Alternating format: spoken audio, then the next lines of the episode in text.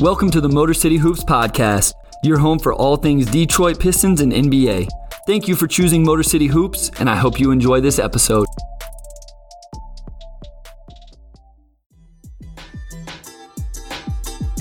Hey, Hoopheads. Once you finish listening to this episode, be sure to check out the rest of the Hoopheads Podcast Network for even more great basketball content.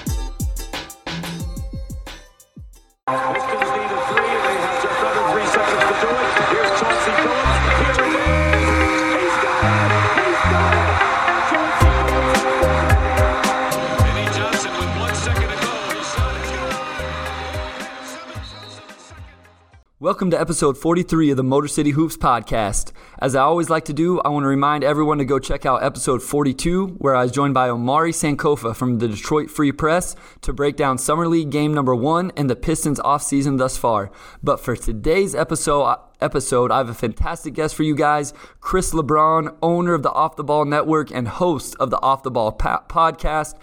Chris is a guy I consider a friend and someone who was really there for me and helped me out a lot as I've tried to navigate my way through all the changes with, with Motor City Hoops. Chris, my guy, thank you and welcome to the podcast. Hey, Bryce, man. Thank you for having me on, man. It, it's definitely an honor to be on, on your show. Looking forward to chopping up and talking all things hoops, man. It, that thank you again for having me on. Absolutely. Chris had me on his uh, show here not too long ago. We had a great time. It was, it was a lot of fun. You guys got to go check that one out, along with his other, uh, all of his other episodes and everything he's got going on Off the Ball Network, which we'll talk more about in just a second. But as much as I love having people from the Pistons community on, guys, I always enjoy having non-Pistons guests to get uh, you know an outside perspective. So today we're talking Pistons offseason, we're talking Pistons summer league, and the direction of this organization as a whole. And then we're going to talk about Chris, get Chris's take on his team, the New York Knicks, and a few other moves around the association. But first, Chris, you had a huge day here a couple days ago, the one year anniversary for the Off the Ball Network. First off, congratulations. And, and why don't you just let the listeners know a little bit about Off the Ball Network, how you started that, and how things are going? Yeah, man. Uh, I, I appreciate that, man. Yeah, one year, we had our one year show, and it, it's just crazy how it all came about. I mean, obviously, it started, you know, me doing my own podcast, you know, off the ball podcast, and you know, that was, you know, I, building that brand, you know, building, you know, a show, and and you know, doing a show, like it, it's tough to build a base and and build, um, you know, build that listenership, and but I started to get, you know, some some notoriety, especially around like right before the draft last year. I felt like my shows really started to take off and I joined another network and I was doing well, but it just I just didn't feel like I was being utilized properly. Like they would tell me I was, you know, top content creator, but I wasn't being promoted, you know, in a sense. And then, you know, so I wound up uh, leaving it, and I got I was getting offers from other like top flight, you know, independent, you know, networks, and some good offers. And I wa- I just told myself, you know what? Why not just do it yourself? Why not just start your own network? You know, it's something I've always wanted to do, and I had no clue how to really, you know, go about it. Like, how do you start a sports like? Because you think sports network, and you're like ESPN, Fox Sports, and all that, and you know, and I'm just like, I want to start it. It's like, you know, let me try this, and, and I I had a, a few guys who were, were, fans of my show, and I was like, for some, I was like, who who can I trust to help me build this? And uh, I, I, thought of my guys Mo and Jeff, who are fans of the show and fans from like day one. Bryce, like, like I didn't think I had fans other than like mom and and grandma and, and, like you know girlfriend. Uh, like I didn't think I had fans outside of the New York area and I did, and it was just crazy. And I remember just saying, you know what, I'm gonna ask those two guys if they're if they're on board with helping me build this, because you can't do it by yourself. You can't do it by yourself. And I just said, let's do it. And then you know we we we uh, you know had a blueprint. We took us a, a month or two to figure it out, and then you know we launched and we kept growing and growing and we had at the, the, bigger we grew there was other people like willing to jump ship where they were and leaving some big time networks too. Some people, and they were like, "Wow, we want to join you guys." And I, I, I, remember having people from like ESPN, like people who used to work at ESPN and Fox Sports, and they're asking me, "How do you do?" And I, like, "What's your budget?" Is like, eh, eh, and I'll be like, "I don't, I don't have a big budget. You know, I'm not backed by anyone." Like they would, they'd assumed I was backed by, you know, I used to work did this. I was like, "No, it's just." Because they would see the camaraderie we have on our shows, and they would be like, "That's pretty dope that you guys like really like look out for each other and all that." And you know, it just we kept growing and growing. You know, a lot of trial and tribulations. You know, like like anything, right? Anything, any startup, you're gonna have your ups and downs and figure out what works and what doesn't. But um, you know, what's fun about you know being the the prez as they like to call me, like, is building relationships producing. Like I found it, it's it's opened up my my my um, like my creative juices, right? Where it's like I'm so focused on my pod and building a, a basketball show, or now I can help other people do different types of shows. I'm not just doing basketball. I'm helping people produce a football show, a basketball show, a soccer show, or whatever show. Like, and, and to me, that's been dope. You know, uh, just building that and like getting to a year. I mean, that's it's. It, I didn't think I can get past a few months, let alone a year. So, it's been a great ride. You know, the one year. You know, the you know the podcast has been great. So, man, every everything's just been going great for uh, for the network, and you know, hopefully in year two. You know, we we uh, we keep getting better and better. So uh, it's it's been a fun fun ride. Everyone, you know, it's kind of like a family. And you know what's crazy? A lot of us haven't even met in person we haven't even met in person yet. So I think that's another, you know, what shows how great we are together. That we haven't even met in person yet. We have such a great bond, and uh, I just try to preach family environment. Like we wait every time everyone wakes up. We, we always send a good morning to the group text to the group chat. Always start the day off with a good morning. How you doing? And uh, and, uh, and we go on about our day and we talk about whatever content, whatever we got to do. Who has shows? All that. We make sure we we uh, promote everyone's shows, you know, as if it's our own, and uh, it, it's just been a real. It's it's like a family, so it's been great, Bryce. Man, I'm just, uh, I'm really looking forward to the to the future of of Off the Ball Network. Yeah, absolutely, man. So if you're not following Off the Ball on Twitter, not listening to the podcast, make sure you check that out. All the stuff they have going on, and uh, that is big time. I think you know it's one thing to start a podcast or a show; it's another thing to do the whole network. And like you said, you have to have great people. Um, you know, we're both part of the Dash family, which I know has helped both of us out as well. Um, so I, I just know things are going to keep going bigger and bigger for off the ball. But let's let's get into this now here, Chris, and let's obviously we're gonna I'm gonna, I'm gonna have you talking Detroit Pistons here for about 30 minutes, 35 minutes to start the episode. Um, I just want to get your outside perspective. You know, you're not a, a Pistons guy, obviously. Um, we'll get to who your team is a little bit bit later, but overall, what are your thoughts on where this Pistons organization is at, and especially what they've done over the last 12 months? A lot of changeover. You know, bringing in Troy Weaver, we end up getting the number one pick. Jerami Grant, all this different stuff. Just as an outsider, as you watch this thing transition over the last year, what have you thought? I mean, you, you guys have done a hell of a job. I mean, it's it started last year in the draft, and if if you listen to any of my shows, I was absolutely huge on Killian Hayes. He was my number one player. You know, um, it wasn't a popular. You know, people were like, "He's your number one." I was like, "Yeah, there's something about him." You know, I just loved his style play. I love this. You know, he gave me a lot of like D'Angelo Russell, uh, Russell vibes, and I just, I just thought he was just everything about his game. I knew people were, were, stressing about him not going to his right and all that. And I was like, we saw a little bit in the summer league, so like he, he's gonna get there, you know. Uh, but I, I love the, the draft you got. You know, Saddiq Bey. Isaiah Stewart, and I wasn't crazy about Isaiah Stewart, but he proved me wrong. You know, uh, Saben Lee was was another good pickup.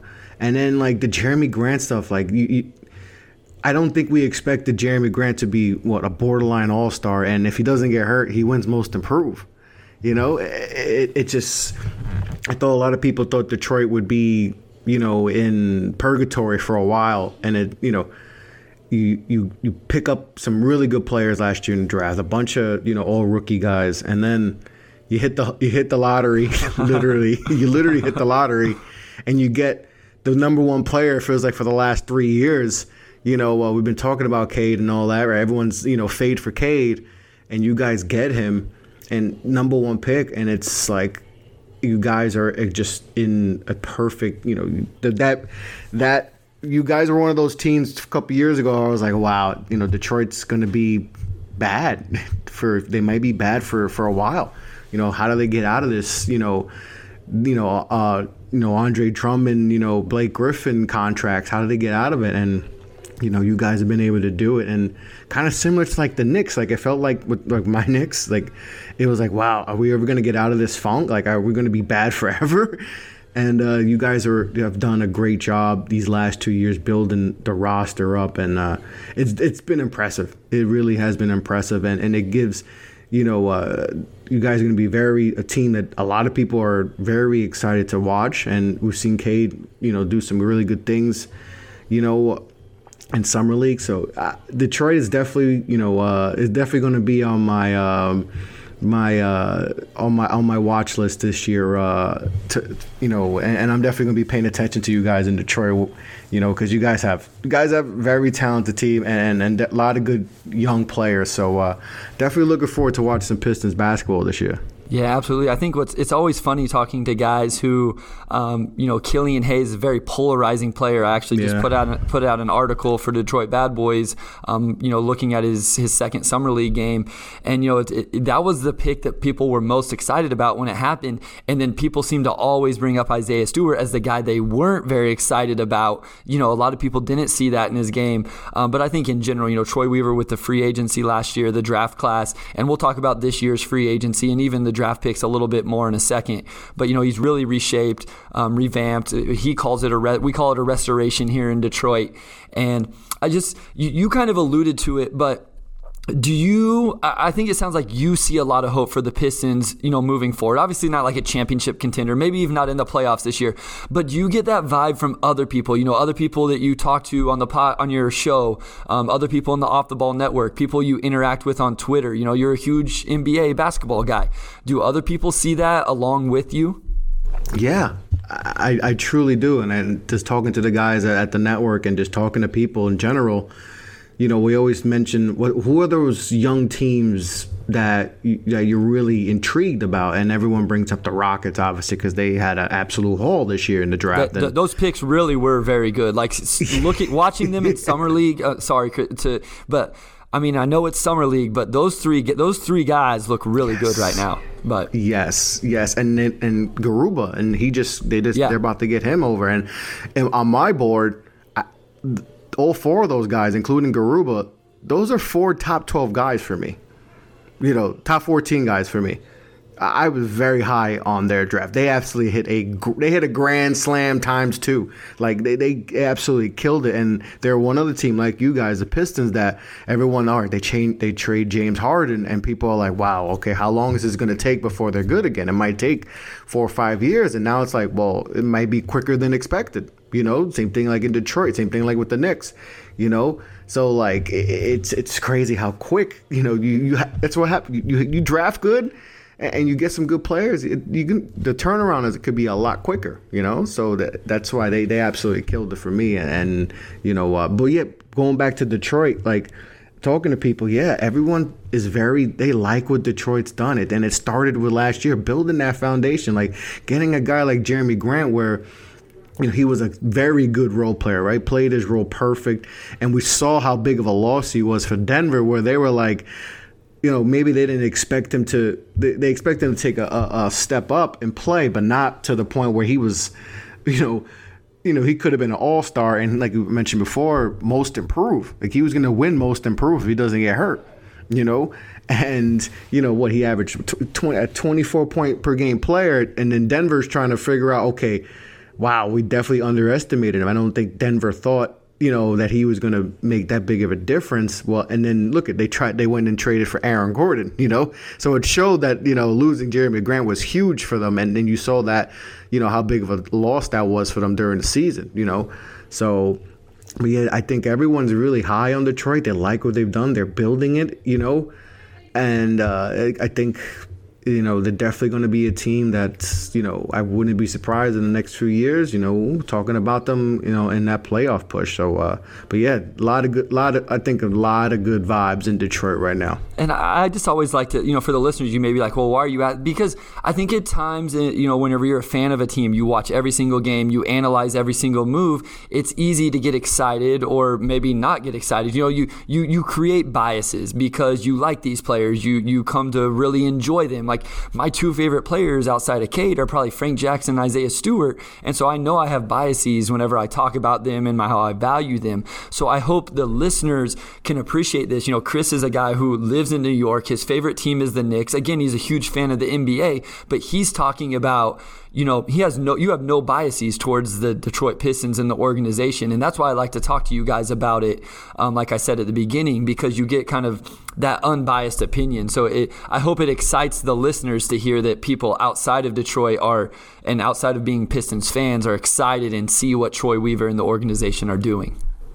Yeah, I think I think most most true basketball fans they like seeing teams that all right they they, they blow it up right and, they build it back up through the draft and you know making smart little trades and making little acquisition you know making acquisitions like a Jerami Grant I think people really like that. You know, people like, you know, I think that's why people like, you know, and not to go back to the Knicks, but like what the Knicks done, like they like that, that, you know, what the Knicks are doing. They're not trying to go hit a home run and try to sign a big time free agent. They're, they're going through the draft. They're getting, you know, you got your Jerami Grant. That's, that's Julius Randle for us, right? Uh, under the radar pickup that most people were like, ah, you know, I don't know what he's gonna do, and then winds up being an all star. You know, so I think I think I really think people appreciate, you know, when teams build through the draft and and do it that way. And I think that's, you know, what I appreciate, and I think a lot of people appreciate, and that's why I think people are high on, you know, the, what the Pistons are doing. You know, uh, they're not trying to get the Blake Griffins and the Drummonds, or that, that they realized that that only was going to take them so far and now they're building through the draft and, and like I said, getting to Jerami Grants, Frank Jacksons, the guys like that, and, and doing it in a way that I think people are going to be really excited about and going to be watching. You know, maybe they, you know, if the, if this wasn't the case, you know, maybe no one's watching Detroit basketball if they didn't get the number one pick and then draft well last year. You know, maybe no one cares, and you don't want to be that. You don't want to be, you know, where nobody cares about it. So I think uh, people really appreciate what Detroit's doing and teams like that. So uh, I think that's why people are really high on Detroit. Yeah, absolutely. And I think it's, you, you said it, even though last year we kind of struggled, obviously only won 20 games, but you could see the vision, you could see a lot of hope um, watching, and there's a lot of excitement in the fan base because they had stripped it down, and then we're trying to bring it back the right way and the way you're talking about through the draft. And then what I would call smart free agent signings, you know, and trying to get the books back in order. Obviously, the Blake contract's still on, and you know we'll talk about uh, Derrick Rose and that trade later when we do get to the next part. But I want to talk about. I want to go ahead and move now, and I want to get your thoughts because you know you did a whole free agency frenzy episode, you know, live um, on Off the Ball, and I heard you talk about at least one of the guys we signed, and that was Kelly Olynyk. So we'll start there, and we'll move through a couple of these guys. We won't talk about all of the moves, but I, I felt like there was a pretty positive reaction to the Pistons getting Kelly Olynyk. Um, did you share it uh, on your network, and did you share in that, or what did you think about that signing for the Pistons? Yeah, I thought that was a solid pickup. You know, uh, you got a stretch, you got a stretch big and Kelly who can who could shoot it, and you know definitely helps with the way you know Cade and Killian do as far as you know getting to the basket. So I thought that was a great pickup what was it? What a three years? 37. What, Forty mil? Thirty-seven. Thirty-seven. And, and, and the, the, third year is a, a player. So the third year, and I need some clarification on this. It's either I, at one point it was reported as a team option, and then Chris Smith, who's actually coming on Sunday to record with me, that'll drop Monday. Um, I think tweeted out that it was uh, only partially guaranteed for three million. So I still need to get some clarification on that. Hoping to get that Sunday. Maybe somebody will tweet at me and, and give me if they know that for sure. Um, I might look up the contract details on Spotrac while while we're talking here, but a, a good looking contract nonetheless. Yeah, I'm looking it up now. Okay, Kelly Olynyk signed a three-year deal, 37 mil. 28 is guaranteed. So 28 mil is guaranteed, annual 12 mil. Yeah, so I don't think it's a salary. Yeah, so I don't think it's a so team it's not option. Fully guaranteed. It's just not fully guaranteed. Yeah, it's like Julius Randle's deal with how he signed with the Knicks, where the third year was only guaranteed for like four mil. So it's probably the same where you know if he if he lives up to the contract, he'll, he'll get that third. So it's year not it's not a team option, but there's only three million guaranteed in the third year. So still a good looking contract. still that's a great deal for for a stretch big you know especially i think you know some people who may like not be crazy they just look at the name kelly Olynyk and just think he's not worthy of it but like what he can do you know um, i think that's a that's a great salary you know especially we're seeing guys getting 40 50 mil. I mean giving a guy 12 million dollars you know that could be a stretch big for you you know that's definitely a good deal. He could hit some shots too you know he's shown it he's tough you know, uh, so I think that's a good move for you guys. I mean, you guys have been doing good, you know, uh, free agency wise, picking up guys like that. So that's an underrated pickup for the Detroit. Yeah, and that's my thing with it is. Um, it, it's going to help the improvement in the development of Killian Hayes and Cade Cunningham, you know, and, and nothing against Mason Plumlee at all. Like, there's nothing wrong with I thought Mason Plumlee played very well and he had a specific skill set, but the floor spacing that you've talked about, the shot making that Kelly Olynyk brings is going to help the development of those guys. And in my opinion, where the Pistons are at, that's that's priority number one. What if you can bring in a guy at $11 million a year? I said this on the last podcast with Omari, you know, that's a great contract if it's a guy that's going to help development of those guys. He's a vet. He, you a player, and he, he played solid. He played really good for Houston. You know, I know people forgot about Houston after James Harden left, but you know, he shot the ball pretty well. You know, he shot close to fifty percent from the from the floor. You know, still shot close to 35% from three. You know, he's usually around that high, thir- you know, in that, you know, mid to high 30s, you know, as far as a three point shooter. So, I mean, you need to get vets like that on your team to show, you know, and it's, it's going to benefit Cade. It's going to benefit Killian, who like to get to the basket.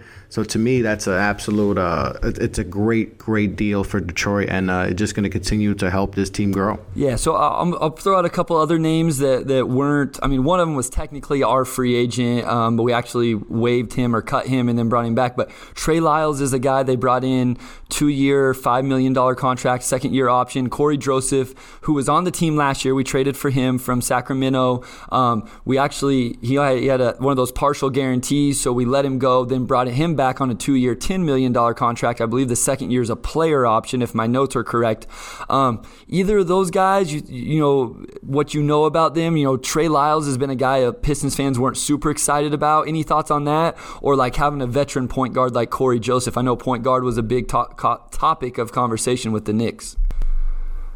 Yeah, yeah, I know. Uh, you know, some Knicks fans were, were uh, interested in bringing in Cory Joseph. He's a solid player. You know, Trey Lyles. You know, it's he, he's a solid. You know, he's still young too, right?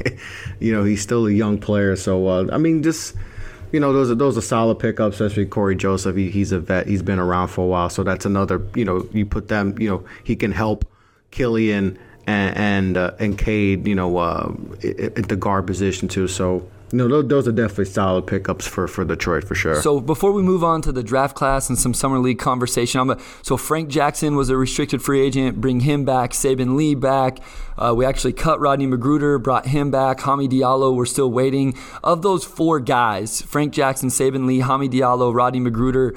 Um, is there a guy that kind of sticks out to you, a guy you really like, somebody's game that you really like in those four that just, you know, as an outsider, you're like, man, I really like his game. I think he'll he'll play really. I know most of uh, all of them actually, not most of them, all of them were on the team last year, but any of those guys you really like their game? Well, uh, I, I, like Frank Jackson a lot. I liked him since Duke. You know, me being I'm a Duke fan, so uh, I've, I've, been uh, I've been liking Frank. You know, I think he's just going to keep getting better and better. You know, with, with the right opportunity. I think if he gets some minutes, I think he can do some things, score and all that. And Hami too. Hami's right. He, he he's a he's a Queens guy, and I live in Queens. He's he, he played right. You know close to here. So Hami feels like he's another guy who's getting better too. You know, saw some glimpses in OKC you know, of him, and then gets to Detroit, see some good things. So I think uh, I think they definitely should bring him back and and uh, you know add a wing that you know has nice size and all that, and just he keeps he's getting better. Still a young player, so uh, you know. I, I would like those. Those are two good pickups, you know. Especially bringing back, you know, Hami would be, uh, you know, I'm always rooting for him. So uh, definitely would like to see him come back. Yeah, so that, those are two guys. I mean, those I love. Like I told you, I love Frank Jackson. I really like Hami Diallo. I think again with Hami, I think I'm kind of on. A, I, I see a higher ceiling for Hami than I think a lot of Pistons fans. Um, what like you said, you, you, went to high school there around you. I don't know how closely you followed his career through the NBA and everything, but you know, can you speak a little bit to what he was coming out of high school, and then maybe what you see him as a player and a ceiling, and where maybe you could see him progressing to? Yeah, Hami coming of high school was like that dude. you know, just like you would see him in all these like tournaments, and like I remember watching um, one tournament. I wasn't there, but watching a video and it's he's in a dunk contest with Zion. It's him, Zion. Uh, it was right here in in um, in uh, in Dumbo. Oh, it was him, Zion. I forgot the other two, but it was him, Zion. It was it was uh, who else was in that? Um, um, he used to play for Duke, the point guard. Um, oh man, I can't think of his name. Um, but yeah, it, it was a, it was a good cast of crew. But just you know, he he he uh, he definitely had his name, you know, big time recruit and all that. You know, I I think he I didn't think he stood. He didn't stay in Queens. I think he wound up going to like Connecticut to finish high school and all that. But he he's had a name. I've heard about him for a while. You know, and then once I moved back to Queens, you know, you hear more people talked about like how great he was and all that. But um, he's definitely he, he I just saw him keep getting better, especially in OKC. I watched uh, you know uh, a lot of OKC games. You know I don't know why, but I just watched a lot of OKC games. But you see him getting better, and I think you know him going to Detroit. You know you bring him back. I think he's going to continue to get better. It just feels like he's finally figuring out his game. So I think that's an investment I think you guys should make and bringing him back and adding him to that good good core of young guys you have. Yeah, absolutely. And I, I think you know there was some reports. I had James Edwards on, and he talked about maybe there's another team in the association who was going to give him an offer sheet. Maybe money is dried up. It, you know, it's still possible that he gets one, but it looks like Hami's going to return. And I can't imagine Troy Weaver traded him for him from Oklahoma City if he wasn't planning on keeping him. And it looks like we're going to be able to get him at a good deal. But let's move on now to the, the, the draft class. I know you do a lot of draft stuff, and we've had some summer league games now to watch. Obviously, since the last recording, the Pistons played game number two versus the Rockets, lost. Um, you know, uh, Rockets shot the ball really well from three. The Pistons did not. Thought Cade Cunningham played extremely well. Jalen Green played extremely well as well. Also scored the ball very well. Um, what have you have you been able to catch any of the Pistons' first two summer league games? Um, you know, in combining that with what you think about their dra- draft class, Cade Cunningham, Isaiah Livers obviously hasn't been able to play coming off the injury still. Luka Garza. Um, any thoughts on summer league or that that rookie that incoming class? Yeah, the Luka Garza, you know, he was well, he was another polarizing, very like, polarizing, because very polarized. Because if you just look at the stats and you're just like, wow, how wasn't this guy, you know, you know, because a lot of people like he's not going to get drafted. And it's like it's crazy to think a guy who was the player of the year won't get drafted. And then he pulls out of the combine and it's like okay he's really not going to get drafted. And then he, he, he gets drafted. You know that's why the draft is such an inexact science right? we think guys are going to go this high and it's like well then they drop and then whatever. It's just crazy how it goes. But you know um, I'm, I'm happy he got a chance though because it was really crazy that you know, that he was really going to go undrafted, where there was other guys who were so raw. Like we saw so many raw prospects go ahead of him. But uh, I understood, but he came into, he looks in great shape yes, too. He lost like 20, 30 you know, pounds, think, Chris. Yeah, yeah. And he looks, he looks like a, a better, it looked like an, a better athlete and all that. So I was really happy he got a shot because a guy like that shouldn't, shouldn't go undrafted. It's kind of crazy. You know, um, but like I said, I, I, caught some of the, the Houston game, you know, because it was just I wanted to see all, and I, I don't I don't want to, I try not to watch too much someone because I don't want to overreact, you know. I think a lot of people tend to overreact. Where someone like, oh, this guy doesn't look good. Oh, he's gonna be he's gonna be a bum. I see that. I saw that a lot, and I was just like, oh my god, I'm going crazy. Like we're you know we're overreacting to guys doing too good, or, or, or you know we're overreacting to guys not playing well. It's like it, it's just like all right we can't do that you know you know it just you know it's at the end of the day it's summer league you know we can't we just can't you know uh, overvalue it at times but you know um, like I said, uh, looking, you know, seeing Luka Garza, he looked like he looked really good. You know, as far as looking like, you know, he looked like an athlete. He like I said, he shed a lot of weight, so that was good seeing him. But um, didn't I watched that game? Didn't watch, haven't watched too much. Uh, Detroit stuff, but uh, like seeing Garza be in shape was to me good because I think he could possibly be, you know, you know, be a solid, you know, end of the end of the, you know, uh, end of the bench guy for you guys. You know, I don't know about this year, but maybe down the line, I think he could bring some value to you guys, especially as a stretch big potentially because he could shoot yeah, it too. and so is it like so that's the big, been the big conversation. You were right; he was very polarizing because when the pick happened, Pistons fans, I don't feel like we're in general were very happy about it. They thought maybe it was a wasted pick, um, but I think he's kind of endeared himself into the Pistons community. Obviously, his dad posts the stuff on Twitter, which it really has Pistons the Pistons fans love the interaction um, from Frank Garza. But so here's my question about Luka Garza. Then I, I, I have very few questions about him offensively.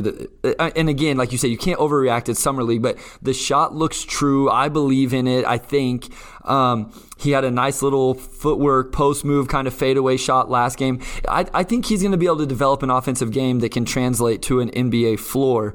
Um, I'd like to see him be able to pass like in the pick and roll more, but maybe it's there my biggest concern, everybody's biggest concern, is was with him defensively. I mean, just you know, getting your perspective again. Do you do you think he's going to be able to be good enough defensively at all?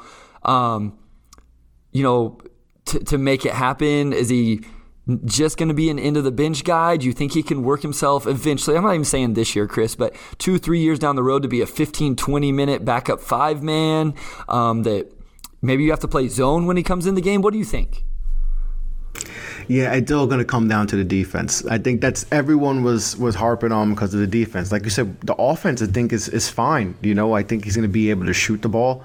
You know, get some little you know moves in the post, but it's all going to come down to his defense. You know, like I said, he shed the weight. You know, that was the biggest thing. He shed the weight, so that's going to make make him be able to move lateral and lateral and all that it's going to come down to his defense. You know, if he improves, we're not asking him to be, you know, we're not asking him to be like, you know, uh, you know, you know, to be the next Tim Duncan, whatever. But you know, just to to be, a, you know, because I remember, you know, he reminded me a lot of like um, of Jahlil Okafor when he came out in 14. Like if Jahlil Okafor was 10 years younger, 10 years, you know, 10 years prior, you know, he would have been the number one pick, and he's the 20 and 15 guy, and he's in, you know, five to 10 time All Star, you know? But he's just in the wrong area. Now we see Jahlil Okafor, you know, he was on Detroit for a little he's bit. He's still there, yeah. Yeah, he's right now. Yeah. He, yeah, he's still a there. lot yeah. of people think you he's going to get cut to make the roster spot for Luka Garza. For Luka, yeah. And it's crazy, right? And they're like, it's like the Spider Man meme when they look at each other. It's kind of similar because it's like, like, you know, if these if this was just a different era, you know, these guys would be, you know, Luka would have been a, a lottery pick, you know, and it's you know we saw that with with, with Alperen with Sengun, right? Sengun was in that same thing, but uh, obviously Sengun's a little bit better of an athlete. But you know, look, it comes down to the defense, like you said, Bryce. Like if if he if if he's a, a competent defender, he could be a nice piece, a nice rotational piece. But if he doesn't figure it out, as we've seen with like Jahlil Okafor, you know, he's just gonna maybe bounce around or maybe not be in the league much longer. And that's kind of what we've seen with Jahlil. Like Jahlil, this might be it for Jahlil you know. Uh, and it's sad because, like I said, I'm a Duke fan and I love Jahlil, helped the you know national champion and all that, but you know his time in the league might be you know uh, it might be over. So, uh, but, but Luka, at least Luka can shoot it, you know. So that I think that will help him maybe stay in the league. But the defense is the thing. If he can't play defense, you know, it's just going to be pick and roll all day whenever he's on the court, and you know uh, he's going to have limited minutes as is and if he can't guard, if, if he's just going to get killed in pick and roll, that you just can't play a player like him. So, if he can improve, I, I, that's the thing. I can never say he can't get improved. So I can't be like, well, he's never going to get better. He can't. He can't. So, but uh, it, if he doesn't, it's it's going to be tough to stay in the league. For yeah, him. absolutely. And it's, it's, funny you bring up Jahlil because I I, I kind of see the same comparison as well. But I do think Luka shoots the ball better, which is huge. You know, that's a big difference because Jahlil is a very skilled post player, man. Like it's fu- it's fu- it's fun. His footwork is is yeah. impeccable. It, it's it's beautiful. His footwork. Like I just say, he has one of the best footwork for a big, and it just he he just and it's crazy. He's just been bouncing around the league, and like I said, he might he might not be in the league much. It's longer. fun breaking down his game, like his post game. I had when I did the exit interview series with Detroit Bad Boys, I had a blast breaking down his post game, but there just wasn't anything else to really highlight. And I think obviously Lucas shoots it better, like I said. And then the other thing, and, and this is not, I'm not trying to knock J- uh, Jahlil, but I, I think maybe Luka can develop a more of a motor, you know, like and and just you know, not that he's any more of an athlete than Okafor is, but you know, just a more of a motor on the defensive end. Maybe play a little harder. Maybe a, try to go rebound out of his area a little bit more. All of that stuff, and eh, you know, I think that's his ticket is if he can kind of develop a motor, not a motor like Isaiah Stewart. You know, those don't come around very often, but just uh, a little bit more. But uh, you know, we're we're we're over halfway through the podcast, and we've barely talked about Cade Cunningham. So I, I got to ask you what you think about Cade before we move on um, what do you think about Cade? What did what did you think about Cade coming in? Um, and then, like, I don't know if you've seen the quotes about, about how well he has endeared himself to Detroit, um, the city, the organization, his teammates, the leadership he's shown is something that's impressed me the most. And then, you know, the little bit of the summer league you've seen from him so far. Like we talked about, oh, when I had you on the pod, we talked about like, you know, uh, Cade and you know he's 100% going to be a piss. And then we heard like the little rumors that uh, they're, they're not all in on that. I'm like, I never bought any of that. I never bought any of that. And like it, it started getting more. And I was like, no, I don't buy, buy any of this. And then boom, you know, uh, they're like, yeah, he's going to be the number one pick. you know, and it's like, you know, it, it just, it, you, you, couldn't pass up on a guy like this. You, you just can't be that team to do that. He does everything you want, you know, in a player. Like he, you know, I think some people like, fall in love with like Jalen Green's athletic. And then listen, he's going to be a good one too. But what Cade just everything he does as a, as a he's a six eight ball handler with a seven foot what seven foot one yeah wingspan. seven foot seven one yep. You know, he can shoot it. And and I think an underrated thing about his game is his unselfishness and like he didn't have to go to Oklahoma State. Like they had, they were having some like uh, sanction issues. Like they, they, they, they were almost not going to be able to make the tournament and all that.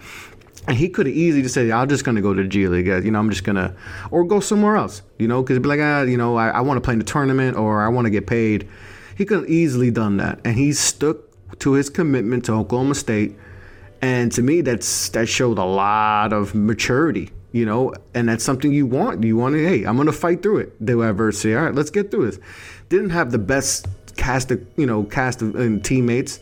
And still in the Big 12, where, I mean, the Big 12, I mean, the national champions in the Big 12, Baylor, you know, West Virginia, you know, he was going against some dogs. You know, McBride, West Virginia. You know, you know they had some battles going at. You know, um, you know, going against Texas Tech.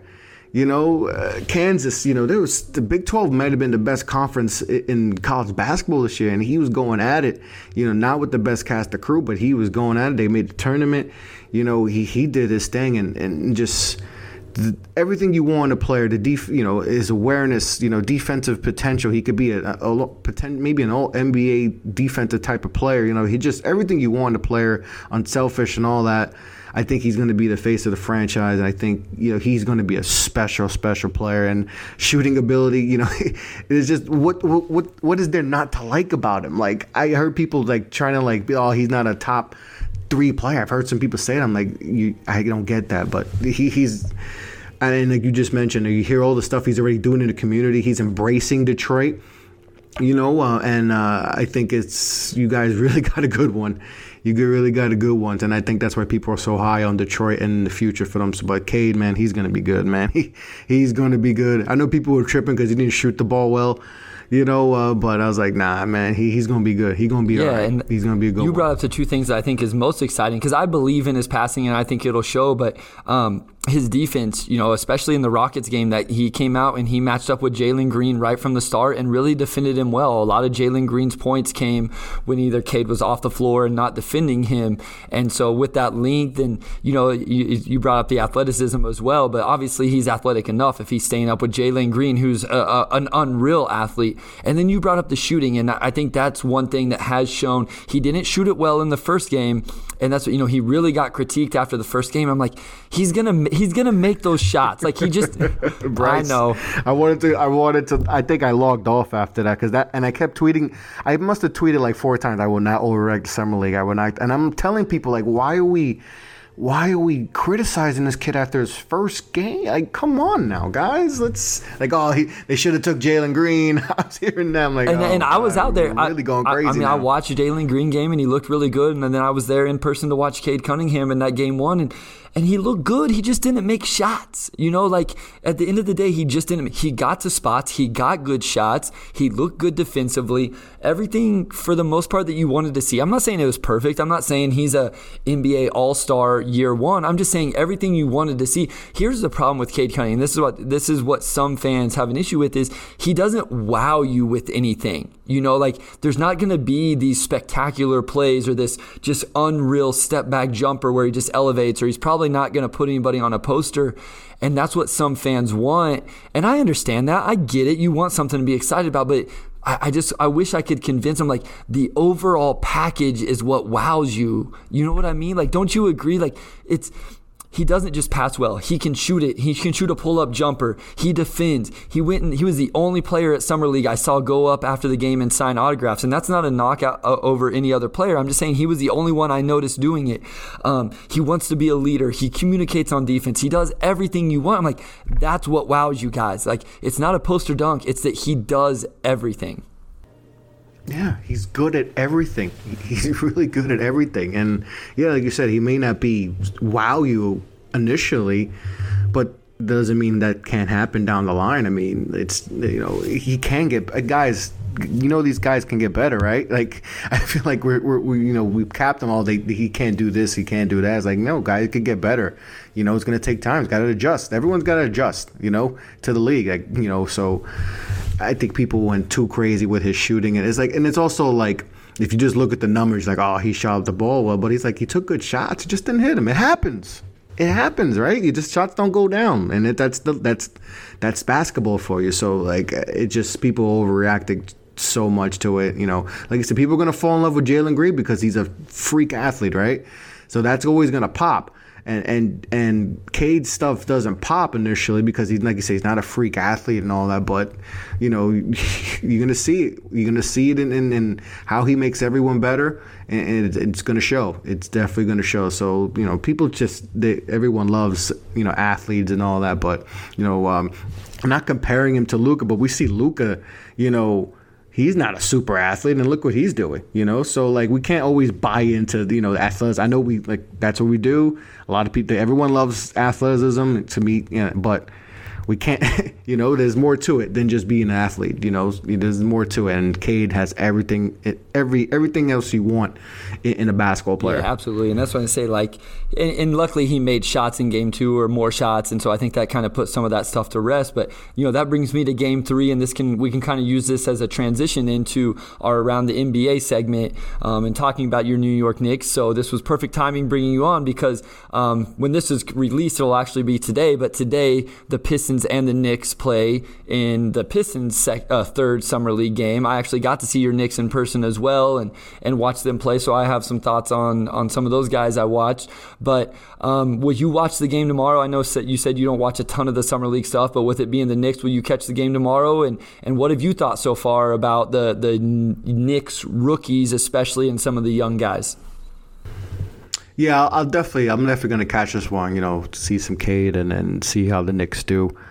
But uh, so far with the Knicks, you know, like I said, you know, we had the rookies last year, Quickley and Toppin play, and they look confident. You know, uh, they look so. Quickley doesn't. You know, I think Quickley's good. I don't think he needs to play another another summer league game. I think he he he has his his position locked up. You know what he's going to expect off the bench.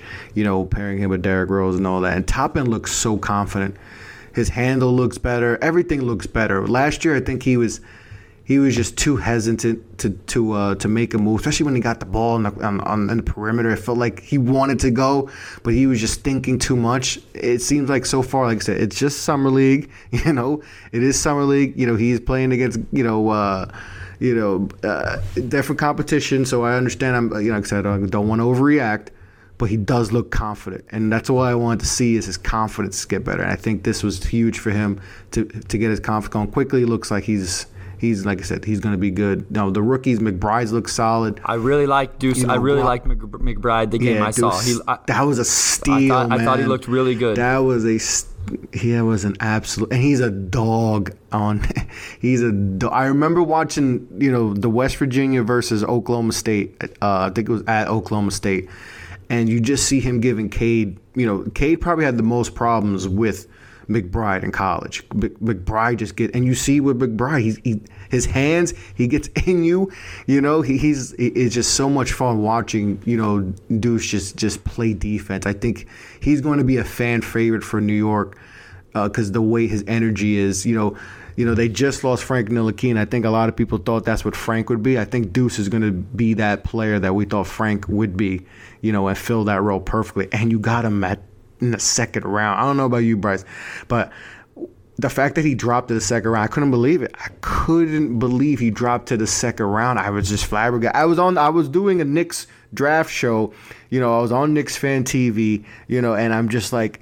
I would have took him with the 19th or 21st pick with the Knicks, you know, and they got him in the 32nd, 36th. I was gonna pick. say, Chris, I wasn't super happy um, you know, n- getting to know you. I, I like the Knicks this last year in general. I love Julius Randle. Um, I wasn't you know, just as an outsider, I didn't love what the Knicks did initially because I was excited for them. I thought 19 and 21 were really good spots for them to get some great value, and then they ended up trading both of those picks. You know, now they end up with Quentin Grimes, which I'll get your take on Grimes in a second. I'm not quite as high on him, but they end up getting guys at uh, 25 and and what was Deuce? Deuce was 30.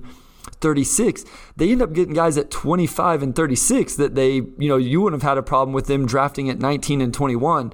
So, I mean, ended up being fine. They ended up getting guys that they probably would have taken there anyway.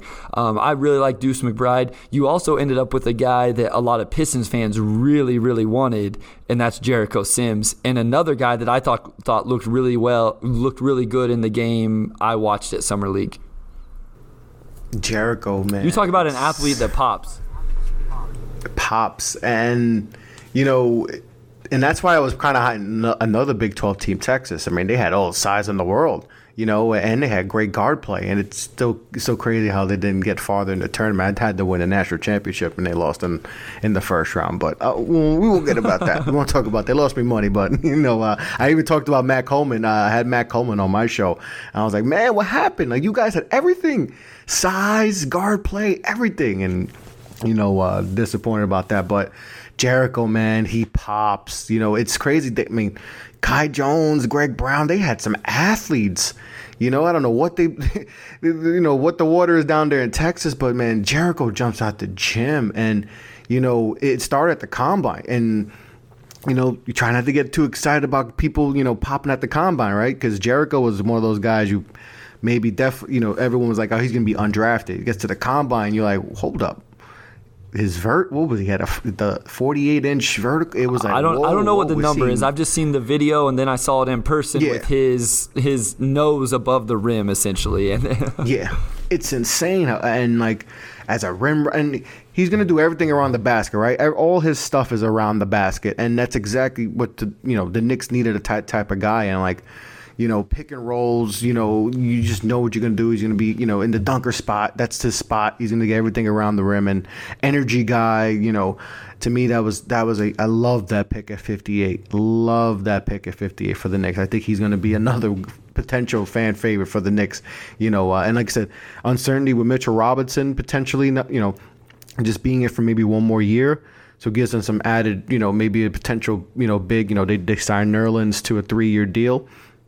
So maybe that gives them added protection, you know, in case Mitch does not come back to the Knicks. So uh, definitely that that that was a they, you know they got definitely got a lot of good value in him at 58. So you brought up Nerlens Noel, who I'll be completely honest, and you know I I, I, changed my mind after the signing and when I when I dove into the film. But um, when free agency started, I said Nerlens Noel was the guy I wanted in Detroit because of his ability to block shots, catch lobs, kind of be a, a vertical type threat that the Pistons don't really have on the roster. And like I said, I, I do I've bought into the fact that Kelly Olynyk is the better fit for the Pistons. But so let's talk about the Knicks, just free agency in general, moving away from the draft. Um, Nerlens Noel comes back. Derrick Rose, um, who obviously got traded from the Pistons, I, I was so happy to see him have success in New York with Thibs. He gets brought back. You sign Evan Fournier, and then here late in free agency, Kemba Walker ends up coming to town. So just big picture. Um, how do you feel about the the offseason um, f- from a free agency perspective for the Knicks? Yeah, I think you know, I think they did solid. They got they got some. They brought back their. I think continuity was huge for this team. Bringing back guys who helped contribute to this team to bring them to the playoffs this year. This Knicks team has had a lot of dysfunction. Obviously, you know, uh, just a lot of turnaround. I think bringing back your own guys who helped you take take you to the playoffs was was very valuable. It wasn't a sexy free agent class, right? There wasn't a lot of top free agents, so you know there wasn't that guy that can that can take you to that next level and be a championship team, obviously. But they were able to bring in Evan Fournier, who I think people just think of. It's the narratives. I don't know why he has the narratives of certain these certain of some of these players, and people just assume, oh, he's not worthy of that. It's like Evan Fournier a ball. You know, I know, you know, he went to Boston and, and it didn't work out the way well. But Boston, I mean, that's a whole that was a mess. Let's face it, Boston was in a it was in a turmoil last year, and obviously we've seen, you know, Danny Ainge is gone, and, and, and Brad Stevens is no longer the head coach. He's no he just took Danny Ainge's role, so they're in a state of flux and all that. So and then, then he battled COVID last year, um, and all that. So you know, they, it was a it was a tough. But Evan Fournier gives us a shot creator, which we desperately needed, especially in the starter. You know, um, as a starter, you know, and you know, guy who can get to the basket too. You know, um, he he's a great finisher too. So I thought it was a great pickup. You know, um, to get Fournier. You know, uh, I think it was four year deal. You know, the fourth year being a, an option, and a lot of these deals they made you know, was essentially two year deals, third year being team option. So I thought they they maintained flexibility, cap flexibility, and and tradable contracts. You know, uh, you don't think of someone who want not want like a Derrick Rose on their team. You know, next year, if you know, especially if the Knicks guards, you know, uh, continue, you know, get better. If Deuce is, you know, uh, is getting minutes and, and Quickley and all that, you know, that can make D Rose expendable. Same thing with Nerlens. You know, if if Mitch if they bring back Mitchell Robinson and they re-sign him and he balls out, you know, so I think they maintain flexibility. You know, I think a lot of Knicks fans, you know, we, we wanted to take that next step, right? Everybody want to take that next step. Let's let's go after this guy, this guy. And it's like, and I, I thought they, they did a great job free agency. Like I said, it wasn't sexy, but they brought back their their core to help them get to the playoffs last year. Added a, a shot creator, which desperately. That's why we lost to Atlanta in the playoffs. It wasn't because of the defense. The defense was great. Like we played played the best defense. Yeah, it, it travels, right? And we played great defense against, you know, Atlanta for the most part, but we couldn't score. couldn't score because we had no shot creator. RJ is still not there as a shot creator. He can't cre- really create off the dribble yet, you know. And maybe this year he shows that, and I'm hoping so because he's he's another guy who got better, especially after the new year. He, his game, you know, got better. He he was a 40%, you know, three point shooter, especially that corner three. He was killing it from the corner three. You know, so he's going to get better, but we need him to take that next step as far as a shot creator and all that, and get to the basket and be more, you know, um, be more creative. You know, getting to the basket and finishing. You know, and so we, you know, you add Evan Fournier and he can do that stuff already. So, you know, I think the Knicks came in with a solid, solid class. You know, bringing back an Alec Burks for, you know, he was very, he, he was our best arguably him and Derrick Rose are the best scorers in the playoffs. You know, so you bring back Burks at a nice deal, come off the bench. I mean, I love their bench. Their bench is better than some of the the Knicks lineup starting lineups in the last few years. You know, so I, I think they came away really solid. The Knicks, like I said, maintain flexibility. You know, for these, you know, but still got better. You know, and I think that's a great recipe, along with getting a solid, you know, draft class. You know, and like I said, you got Thibs in there. You, you're going to trust with Leon Rose, and there's still there's still an opportunity to make a move, you know, to make that big splash, you know, because Leon's in the cut. He, he's sitting back, he's waiting. I feel like Leon's like he's gonna come out of nowhere and do a Randy Orton RKO, you know, uh, RKO out of nowhere, and he's gonna shock the world and do some, you know, because he's, you know, um, that's what he's been doing. But you know, uh, overall, Bryce, I, I I really think this Knicks team is, you know, we're gonna be back in that as a top six seed, I think will be there, and I think they'll be solid this year. But they made some good moves, maintain flexibility, and to me, you know, uh, that's what they did, and and still be a competitive basketball team while developing the young guys, get your vets. Good combination. I think if you have a good combination of youngins and vets, that's a that's a great recipe right there. So I think the Knicks are going to yeah, be no, fine. I agree. I think that you, you just look through the roster and there's a lot of names that are intriguing. And so, like you said, continuity with flexibility, bring in some guys that you know maybe Fournier flourishes. Um, but then also you kind of have the names and the contracts, like you said, to pull off a trade at the deadline if a, if a, a superstar star comes available to pair. Um, you know, if it doesn't look like that guy's on the roster, but we, we, we do have about like five seven minutes here left. Um, so it, you know, Dennis Schroeder got the new contract. Um, uh, with the Celtics. So uh, we're not going to talk about that this episode. I'm, I'm going to save that for Keith Smith coming on Sunday. But I do have a, a few I don't want to say quick hitters, but we'll kind of go through them relatively uh, quick here for you, Chris. So um, I want to start off with Ben Simmons. Do you think Ben Simmons starts with the Philadelphia 76ers? Yes, I think he stays. Do you think he ends the season with the Philadelphia 76ers?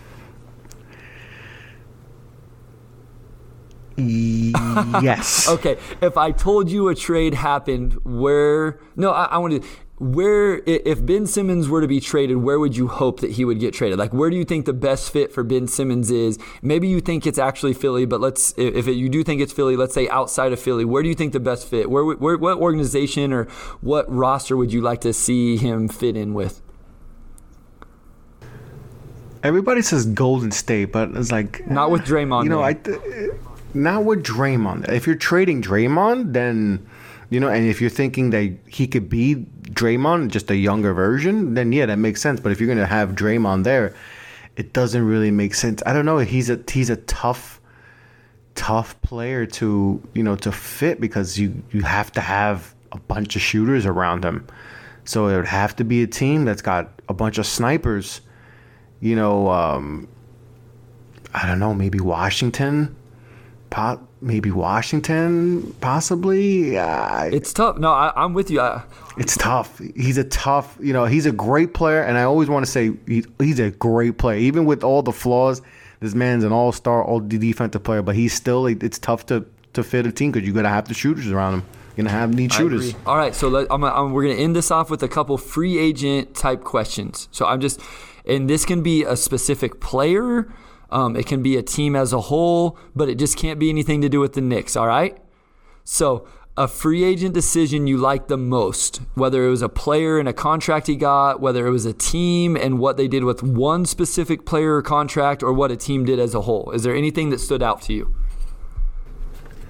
Okay. All right. So a player that I like, I like the Gary Trent to Toronto. I'm just a big. I said I told you I'm a Duke fan. So, but Gary Trent to me has untapped potential. I think he could be like a, not saying he could be this player, but he could have that Khris Middleton type impact where he can, you know, that second round pick gets to a different team and then, you know, flourishes. I think he could be that type of player to me. Getting him at what, three years, 50, 55 50, mil, yeah, I thought it was 54 mil, yeah. like to get a guy that could be to me he can be a 24 point per game scorer that's an absolute bargain, absolute bargain. So uh, that that was one of my favorite, maybe my favorite free agent. Decision. So I'm gonna give mine just real quick. Mine was actually a team, and, and I'm not even necessarily a fan of this team. I, I, do like their roster, but I liked what the Suns did. Um, the Chris Paul contract looked not good initially, but the more the details came out, and that's what the, you know, it's always in the details. I think the third year is only partially guaranteed. The fourth year, I believe, is a team option. So that deal looked good to me. Cameron Payne, I heard you guys talking about that, was a steal on that contract. And I know people like to make fun of him and clown him, but I thought JaVale McGee was a sneaky nice pickup because that was a need. And whenever you're a team trying to compete for a championship, need does come into play. And so I thought, I, I just kind of liked what the Suns did. Nothing flashy or sexy or anything like that. I just kind of liked that. Um, okay, last one before I let you go. Free agent decision, I'm not going to say that it was bad. I don't like to be super negative like that and, and, overly judge thing, but maybe a decision that had you scratching your head a little bit, either based off the amount of money that was given, um, maybe fit, or just you're kind of like, man, that doesn't really make sense. Were there any ones based just off the player or the team that you, you kind of left you scratching your head whenever you heard it? Yeah, I have. Okay, I, I know Duncan Robinson and what he can do is very valuable as a shooter. I really do. But to give a guy $90 million, and I understand what his, and we saw that with Joe Harris last year, we saw that with Bertans last year. I just think that's a lot of money to give to a player that's that's just does one thing for you. And I understand that it's very valuable what they do, especially his off-ball movement. I know everyone's telling. He's like, I understand that. I was like, It's ninety million dollars to to the for like, you can and like we've seen it with Dunk. You you put you know you can neutralize that because and I saw with Joe Harris too. Like in the playoffs, like he couldn't do. He, he's not a creative, not a shot creator. You know, he, he you know it was him and KD, and he didn't show up. You know, he that was his time to show up and show that he's more than just a shooter. And I know you know Joe Harris can do a little bit more, but he didn't show it. And it's just given ninety mil. I mean, I don't know, ninety mil to a guy that could just do one thing. I know it's really good, but it's that's a lot of money to give to Duncan. So to me, that was you know, I understood they, them doing it, and I understand it's a five year deal for ninety, but still ninety million dollars for a guy that could just do one thing. I understand it's good, but uh, no, it's it felt like you know. So part of me wishes I knew that was going to be your answer because if we have any Miami Heat Miami Heat fans listening to this episode, they're not going to listen again because because my head scratcher, or honestly, just the the move I move I, I didn't love what the Heat did. I, am not a huge Kyle Kyle Lowry either. fan. That was okay. my second one. If you told me two, Kyle so would have been I, my second one. I did not like what I, Miami I, I, don't either, Chris. And you know, Kyle Lowry doesn't move the needle for me. I don't even necessarily. It's not even about the contract. It just doesn't move the needle for me. And then giving Jimmy Butler four for 184 is a lot of money. And and listen, I, I understand Jimmy Butler's a great player and what he does defensively and all of that. Like I don't know that he's a number one guy on a championship team, and that kind of seems like where Miami's right now is, like trying to compete for championships. So um, again, and they just paid Bam yeah, too, it, and like Bam did not have a really like he didn't have the year that they thought. So it's like Miami, like I, I don't. I'm gonna ask Keith Smith where Miami gets all this money for the how they now navigate the salary cap because they is the cocaine cowboys because they do an incredible job. Like there's no debating that they find money to pay these guys. I just don't know that they use it in the right way. So um, if there's any Miami Heat fans, I'm really sorry. You're probably never gonna listen to me again, but I apologize. Um, that wasn't scripted whatsoever. That was compl- neither of us knew what our answers were going to be. But um, yeah, I did not like what they did at all, man. I just I think it maybe they get to the second round this year, but I mean I think Kyle Lowry's overvalued way too much. I think you know thirty million dollars a year for him, it just that didn't make I, no sense. I, I don't see that roster. Here's my thing: you're paying a lot of money and made a lot of moves to try to beat the Nets and the Bucks, and you know if you want to throw the Sixers in there, I don't know that I do right now, but and I just don't see I don't see that team doing it. So.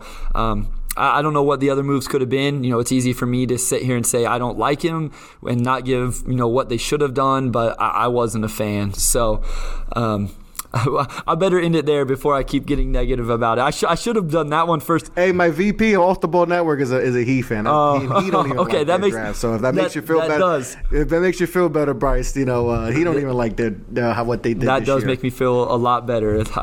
um, Chris, man, thank you. We're definitely going to have you on again. Um, I want to give you a chance here uh, to just plug your stuff, everything that you're doing off the ball network, and, and everything you got going on. Yeah, man, Bryce, I appreciate you having me on, brother. This was a lot of fun doing this. But yeah, you can follow me at Off the Ball Pod. That's where I'm most uh, active at on Twitter, also Instagram, Facebook. Um, you can catch me on uh, Mondays at noon, where we got Off the Ball Network Mondays. We got. Uh, breaking the game at at uh, 10. We got uh, Up in Flames at 11, and then I uh, I'm on at 12, and also the Hoopers are at 8 p.m.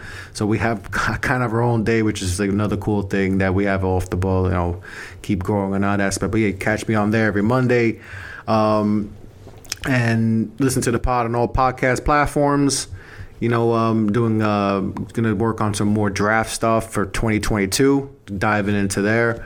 Um, like I said, uh, just follow me on Twitter. I'll have you updated on if I have any more projects, but n- nothing lined up other than just you know, um, you know, some maybe potential some uh, draft stuff for 2022. But uh, yeah, I, I, appreciate you having me on, brother. always, man. I appreciate you. I hope we can have you back, or I can have you back. And, and this was a lot of fun. Um, to all the listeners, as with every episode, I want to thank you guys. Like I appreciate all of you so much not just the fact you listen to the podcast, but you take the time to drop a rating or a review, send me a comment or DM, give me a follow on Twitter. I love those interactions. Like that's what I do. I encourage you to keep doing it. That's the best part for me. Um, you're all appreciated. As for episode 44, that'll be dropping on Monday morning. I have one heck of a guest for you guys, Keith Smith, an NBA free agent expert. Um, you don't want to miss this one, guys. We'll talk to you soon. Thank you for listening to this episode of the Motor City Hoops podcast. Please give us a rating, drop a review, and subscribe. For more content, including video breakdowns, make sure you follow us at Motor City Hoops on Twitter. I hope you join us next episode. Until then, be safe and be well.